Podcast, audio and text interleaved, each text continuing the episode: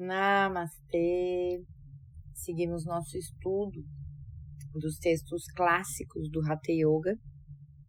Se você não escutou os episódios anteriores, foram sobre o Hatha Yoga Pradipika, o Geranda Samhita, e hoje chegamos ao Shiva Samhita, que é um texto poético em sânscrito sobre yoga. O autor é desconhecido, Provavelmente ele é um texto do século XVIII.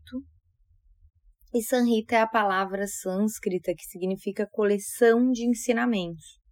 Portanto, o nome significa coleção de ensinamentos de Shiva.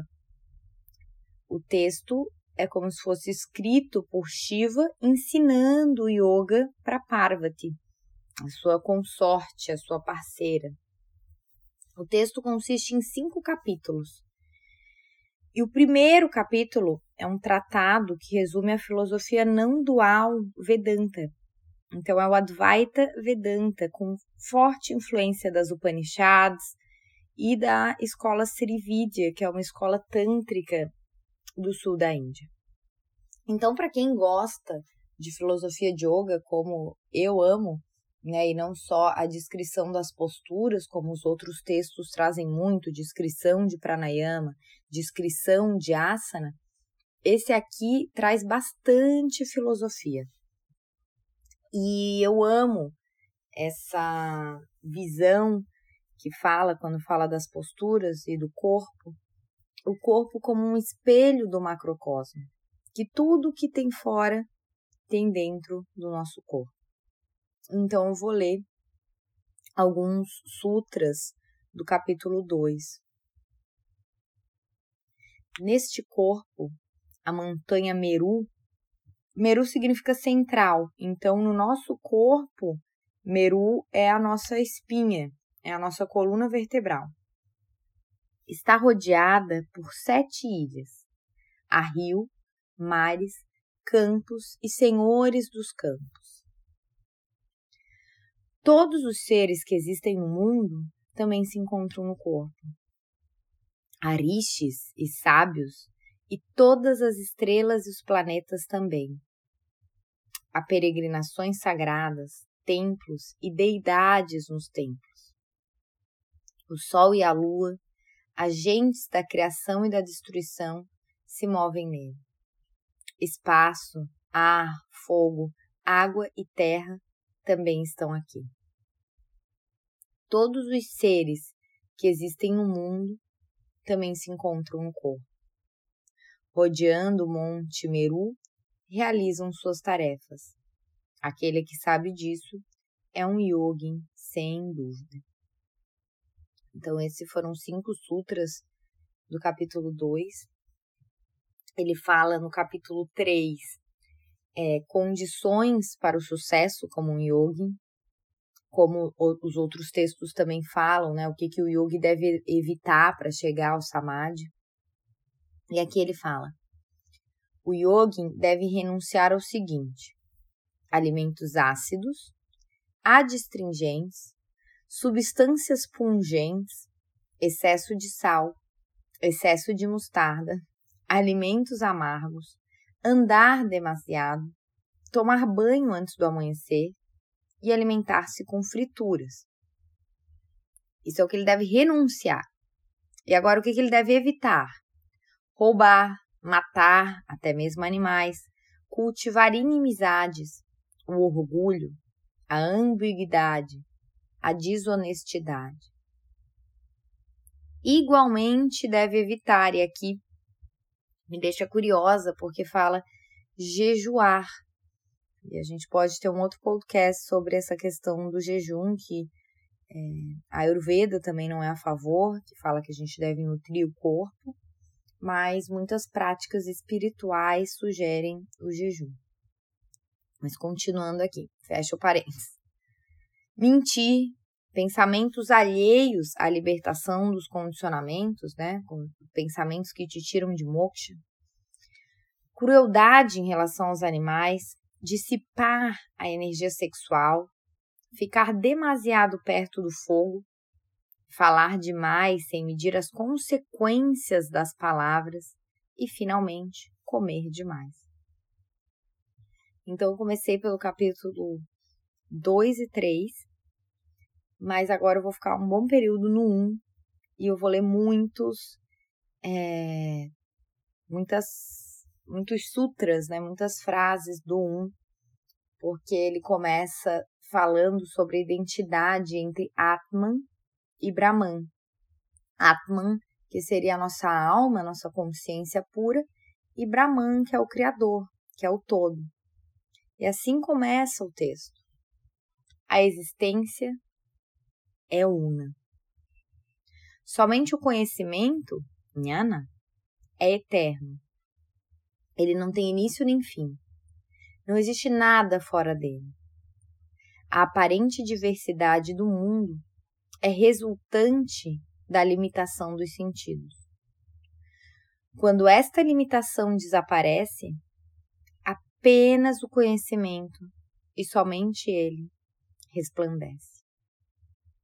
Eu, Ishwara, né, Ishwara seria o grande Senhor, amante de meus devotos e doador de emancipação espiritual a todas as criaturas, declaro assim a ciência do ensinamento do yoga.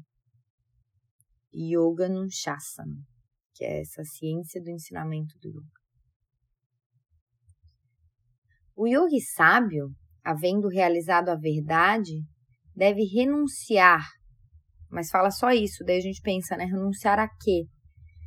E quando a gente mergulha na interpretação do texto, a gente vê que é renunciar ao fruto dos karmas, como muitos outros textos de yoga já falaram sobre isso, que seria o karma yoga, né, a ação desinteressada. Porque depois ele continua, ele só fala, ele, o yogi sábio, havendo realizado a verdade, deve renunciar. Ponto. Havendo transcendido o mérito e o demérito, concentra-se no conhecimento. E essa segunda parte do sutra é que nos faz entender que o que, que o yogi sábio deve renunciar é esse a esse apego aos frutos da ação.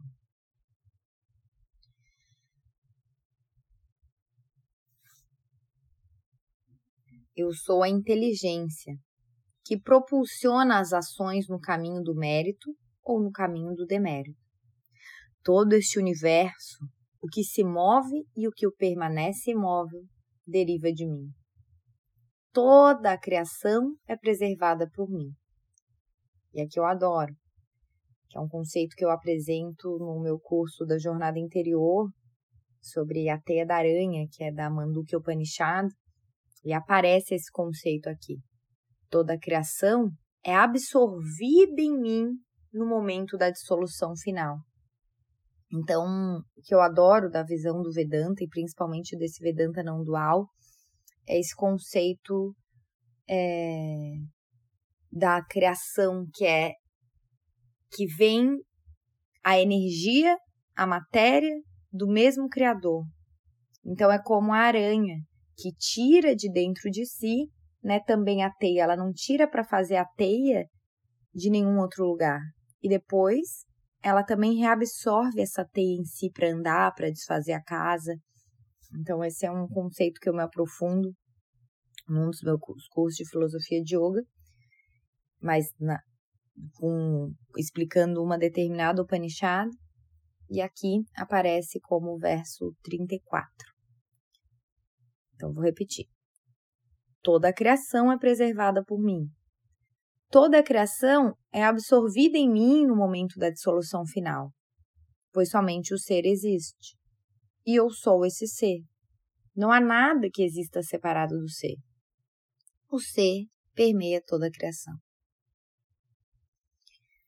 podem ser observados muito reflexos do Sol em diversos recipientes de água.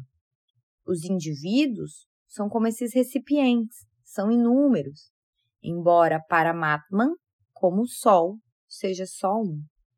Então, explicando esse verso, essa visão de que existem diversas almas, mas existe uma consciência suprema como o Sol, e a gente seria como essas vasilhas refletindo esses raios de sol em diferentes recipientes de água.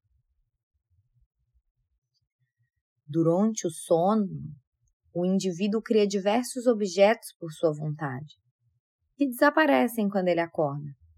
Da mesma forma, acontece com esse universo. Assim como através da ilusão né, maia, uma corda aparenta ser uma serpente, ou a madrepérola, madrepérola parece ser prata, similarmente todo esse universo está contido dentro do ser. Por isso que esse exemplo da aranha é tão simples e tão maravilhoso. Só um sábio mesmo como Adi Shankara, que eu li isso num comentário de Adi Shankara sobre a Manduka Upanishad, pode exemplificar tão bem. Quando o conhecimento verdadeiro sobre a corda aparece, a noção errônea dela como sendo uma serpente desaparece. Da mesma forma, ao surgir o conhecimento do ser, a ideia do universo baseada na ilusão desaparece. Quando o conhecimento sobre a madrepérola é obtido, a visão errônea dessa substância como sendo prata desaparece. Da mesma forma, através do conhecimento do ser, o mundo revela-se como uma ilusão.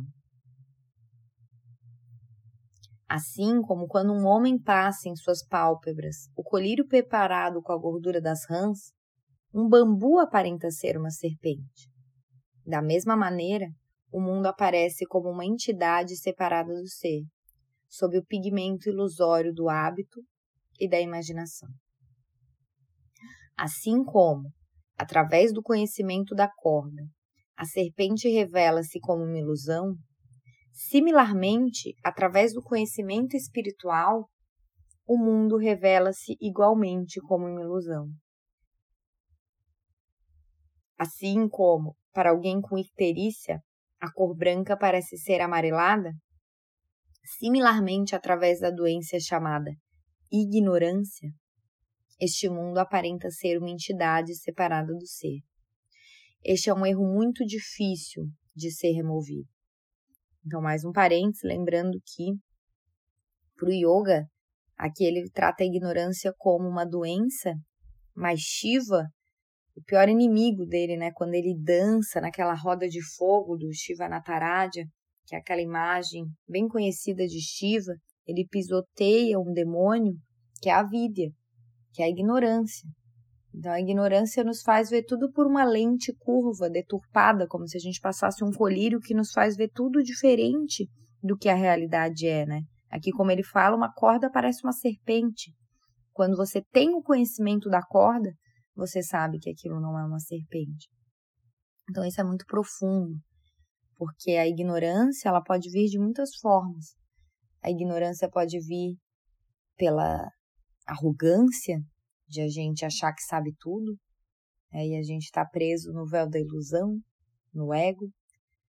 Pode vir de realmente ignorar o conhecimento, não se abrir para isso, para receber todo esse conhecimento. Então, a ignorância é o principal mal, é uma doença a ser combatida pelo yogin que busca a iluminação. Continuando.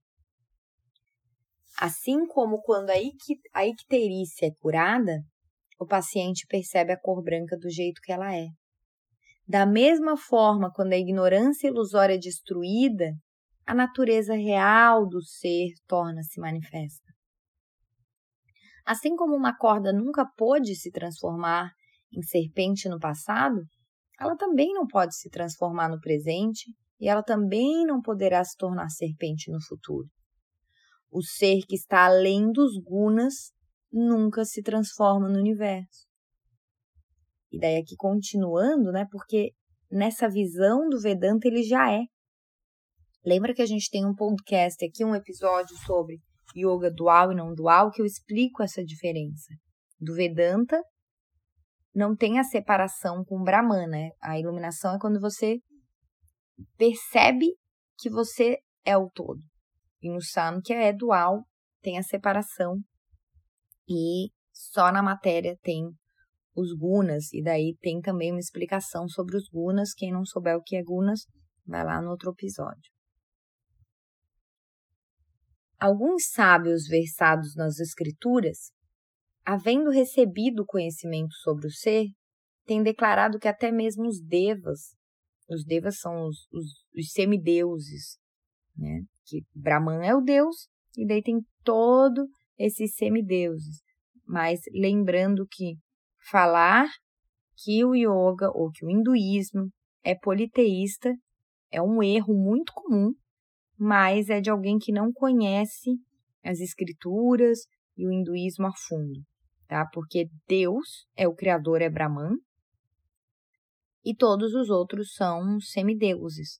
Seria como falar que é, o cristianismo, o catolicismo principalmente, é politeísta, porque tem o Deus Pai, Filho, Espírito Santo, a Trindade hindu a mesma forma. É, são energias diferentes dessa energia criadora, né, que está tudo numa coisa só: a criação, a conservação dessa energia, a destruição que depois se reabsorve nesse mesmo universo. Então é muito mais complexo. Né? Ver Indra, ver Shiva, ver Parvati, eles são semideuses. Vamos dizer que seriam até como os santos tá? na Igreja Católica. Não é porque uma pessoa é devota de Santa Teresinha é que essa pessoa é, né, é, é, é devota de mais de um Deus. Aqui é a mesma coisa, tá? Deus é um, é o Criador, e existem diversas, vamos dizer, manifestações do divino, arquétipos que te conectam com uma determinada energia, que são os semideuses. Fecha o parênteses de novo e vamos continuar. Alguns sábios versados nas Escrituras, havendo recebido conhecimento sobre o ser, têm declarado que até mesmo os devas, como Indra e os demais, não são eternos, sujeitos a renascimento e mortes, e passíveis de serem destruídos. Como uma bolha no mar surgida do vento, um mundo transitório surge do ser. O ser é ilimitado. A unidade existe sempre, a diversidade não. Há um momento em que ela cessa. A dualidade e as demais percepções do mesmo tipo surgem somente da ilusão. Tudo que foi, é ou será, com forma ou sem forma, todo esse universo é permeado pelo ser. A ignorância é um produto da imaginação. Interessante, né? Reflitam sobre isso. A ignorância é um produto da imaginação.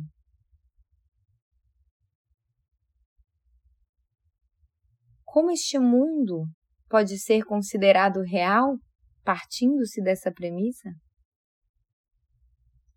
Todo este universo, o que se move e o que permanece imóvel, surgiu da inteligência, renunciando a qualquer outra coisa refugisse nela.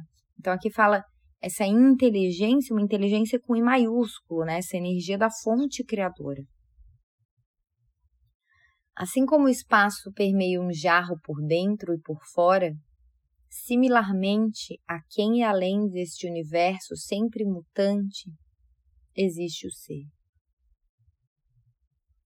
Assim como o espaço permeando os cinco estados aparentes da matéria, não se mistura com eles, da mesma maneira, o ser não se mistura com o sempre mutante universo.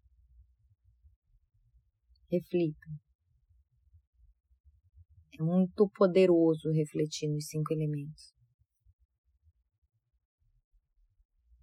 Desde os devas até o mundo material, tudo está permeado pelo ser.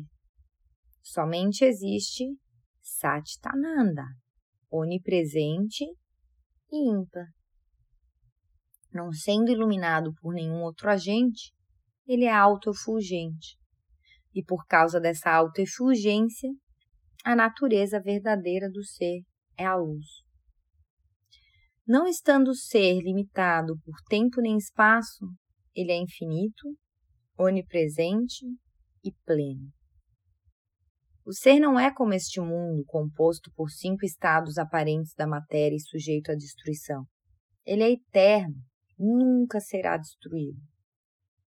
Não existe outra substância além dele, fora ele. O resto é aparência. Ele, de fato, é a verdadeira existência. Então, lembrando, só para quem não, não viu ou não lembra desse episódio de yoga dual e não dual, aqui está uma grande diferença nesse Sutra 56 do capítulo 1 do Vedanta e do Samkhya. Né? O, o Samkhya quer separar Purusha de Prakriti, não unir. E aqui queremos no Vedanta unir Atman a Brahman. Porque sem a ignorância, Atman é Brahman. E não existe nada além dele, né? Todo o resto, para na visão do Vedanta, seria ilusório, tudo que não é Brahman. Neste mundo criado pela ignorância, a destruição do sofrimento implica na conquista da felicidade. Isso é, uma, isso é algo muito, né, é, muito presente na nossa sociedade, na nossa visão ocidental, né? Se a gente quer ser feliz, a gente tem que destruir o sofrimento. E daí a gente tem felicidade. Então, se a gente está sofrendo, a gente tem que sair daquilo.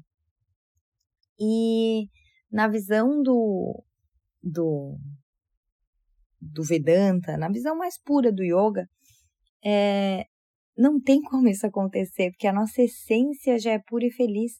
Então não tem como conquistar a felicidade conquistando algo ou destruindo algo. Você já é livre e feliz, você já é o ilimitado. Através do conhecimento surge a proteção contra todo tipo de sofrimento. Da mesma maneira, o ser é pura felicidade, né? O ser é, o ser é ananda, que é essa felicidade pura sem causa. Através do conhecimento é destruída a ignorância, causa material do universo. O ser é conhecimento.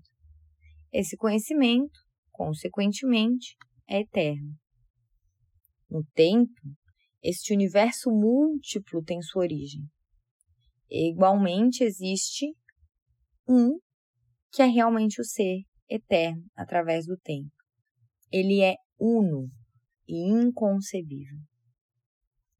Todas essas substâncias externas irão desintegrar-se no tempo. Porém, o ser, que não pode ser conhecido pela palavra, sempre existirá. Nem o espaço, nem o ar, nem o fogo, nem a água, nem a terra, nem suas diversas combinações, nem os deuses, né, os deuses aqui falando, como acabei de falar, esses semideuses, são perfeitos. Somente o ser é perfeito. Havendo renunciado a todo o desejo e havendo abandonado as correntes mundanas, o yogi percebe o ser em seu próprio espírito.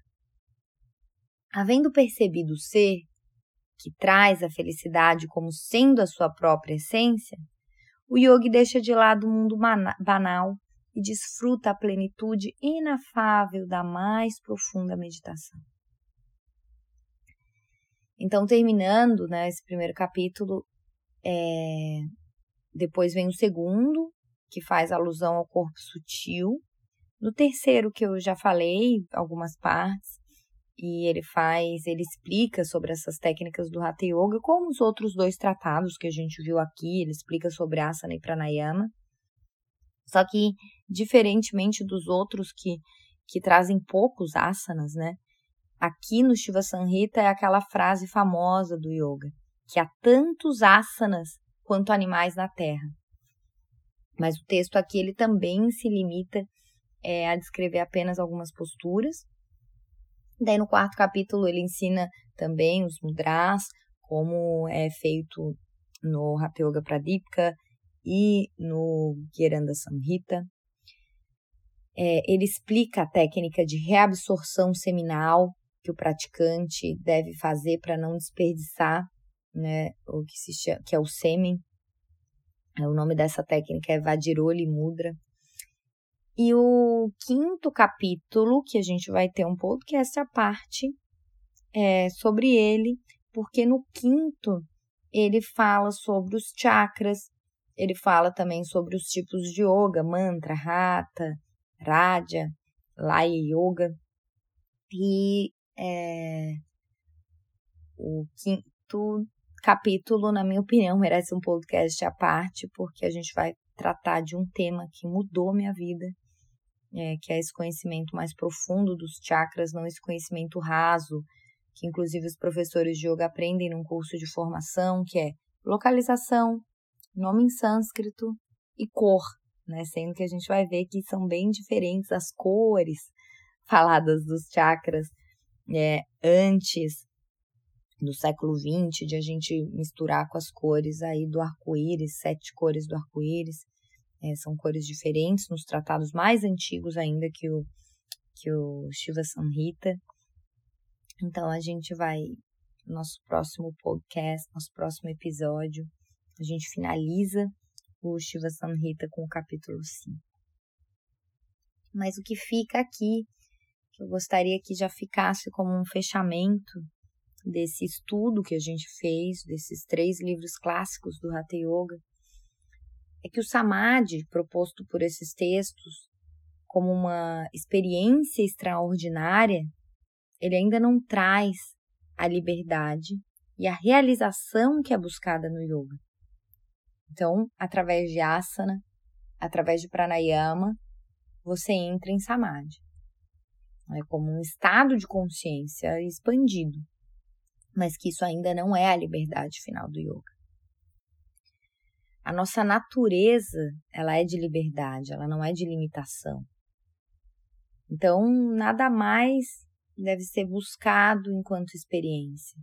Essa liberdade ela não é algo teórico aqui, algo que a gente fica buscando é, por, por tapas. Ela, ela deve ser só reconhecida quando você se sente livre, quando você é atacado e você não se incomoda por isso, quando você é elogiado e você não se identifica com aquele elogio massageando o seu ego, né? É aí que você é livre realmente. Quando você não se define pelo outro. Se o outro te adora, se o outro te venera, se o outro falou mal de você. É, vou cair no clichê aqui daquela frase de que quando Pedro fala de Paulo, sei mais de Pedro que de Paulo, mas é a maior verdade, as pessoas sempre vão te ver com a ótica delas, como se elas fossem ver o, o raio de sol ali refletindo na água. E quando você está livre, você não fica mais olhando para o pote dos outros para enxergar o sol. Você olha direto para o sol. Né? Então, isso é a liberdade. Você para de ficar olhando para os lados e olha para cima, olha para esse sol, fonte de toda a iluminação, e daí você é livre. Então, é, o que nos aprisiona é essa sensação de limitação.